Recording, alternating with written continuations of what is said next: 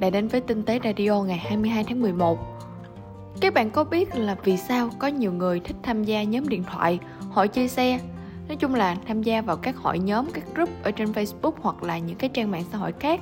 Thì Mod5e đã có một bài chia sẻ khi mà anh được nghe từ một chuyên gia tâm lý và anh đã nói lại có các lý do như sau. Thứ nhất là vì họ muốn gặp gỡ người cùng sở thích. Đây là một nhu cầu xã hội bình thường vì con người là loài sống có cộng đồng, không có ai sống một mình và không cần đến xã hội cả. Thứ hai là vì họ muốn chia sẻ kinh nghiệm. Có người khi dùng sản phẩm bỗng phát hiện ra có cái gì đó hay, họ nảy sinh ra nhu cầu muốn chia sẻ với những người dùng khác nên họ tham gia vào hội nhóm. Thứ ba là vì họ muốn thỏa mãn nhu cầu thể hiện bản thân. Có thể nói nhu cầu này là tổng hợp của hai nhu cầu ở trên.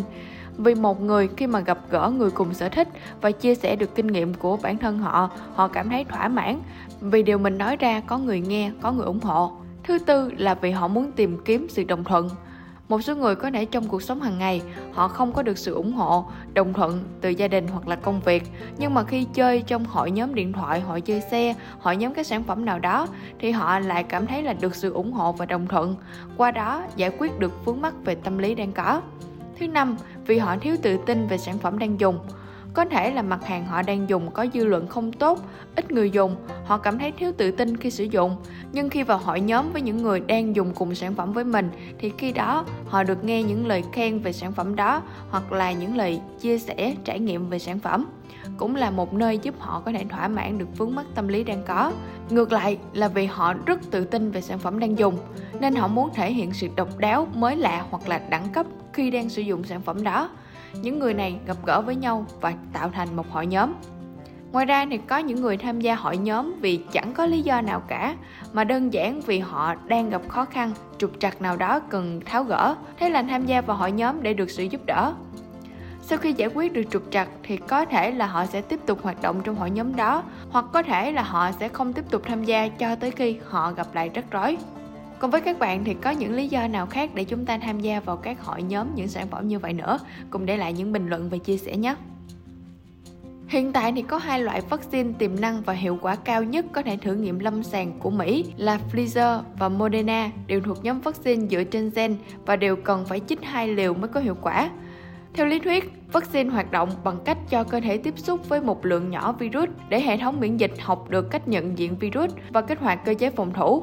Do đó, chích nhiều liều thì cơ thể càng tăng tỷ lệ nhận diện chính xác virus và đề ra các cách phòng chống trong tương lai. Bản chất của việc tiêm nhiều liều là vì virus trong vaccine không thể tự nhân lên giống như là virus thật. Theo các nhà khoa học thì 2 liều là cách tốt nhất để tạo ra một lượng hiệu quả các kháng thể và những tế bào nhớ nhằm giúp cơ thể có được hệ thống bảo vệ đủ mạnh trước những lần tiếp xúc trong tương lai. Tuy nhiên, việc đòi hỏi tiêm 2 lần mới được miễn dịch sẽ tăng gấp đôi áp lực lên hệ thống y tế, phân phối, vật liệu, kim tiêm, lò đựng và hàng tái những công việc từ bảo quản, lưu trữ cho tới phân phối vaccine. Và việc của chúng ta bây giờ là hy vọng vào các loại vaccine mới để giúp cho con người có thể vượt qua được dịch Covid-19. Mách Di Luân đã có một bài chia sẻ thử nghiệm công cụ developer trên Mac ARM. Những công cụ anh đã thử bao gồm là Docker, hiện không dùng được với Mac ARM, chạy lên báo lỗi ngay. Cho nên lời khuyên hiện tại là anh em nào đang dev với Docker thì không nên mua máy MacBook ARM, đợi tương thích rồi tính tiếp. Kế đến là Visual Studio Code, có thể chạy được ngay thông qua ảo hóa Rosetta 2 mà không gặp vấn đề gì. Phiên bản dành cho ARM đang được Microsoft thử nghiệm, cuối tháng sẽ bắt đầu phát hành. Homebrew thì hiện chưa chạy ngon trên MacBook ARM. Python, Jupyter Notebook chạy ngon không vấn đề gì. NPM, React JS, hiện thì bộ này chạy ngon lành, chưa thấy có vấn đề gì luôn. Flutter thì bản thân của Flutter thì chạy ngon lành không vấn đề gì. Máy ảo iOS cũng chạy ok. Có điều là máy ảo Android không có bản cho Mac ARM nên cần phải cắm máy thật để làm. TablePlus đã tương thích native với Mac ARM. Cho nên lời khuyên của Mách Di Luân là ở thời điểm hiện tại anh em chờ thêm một thời gian nữa để các công cụ được update đầy đủ rồi hãy mua.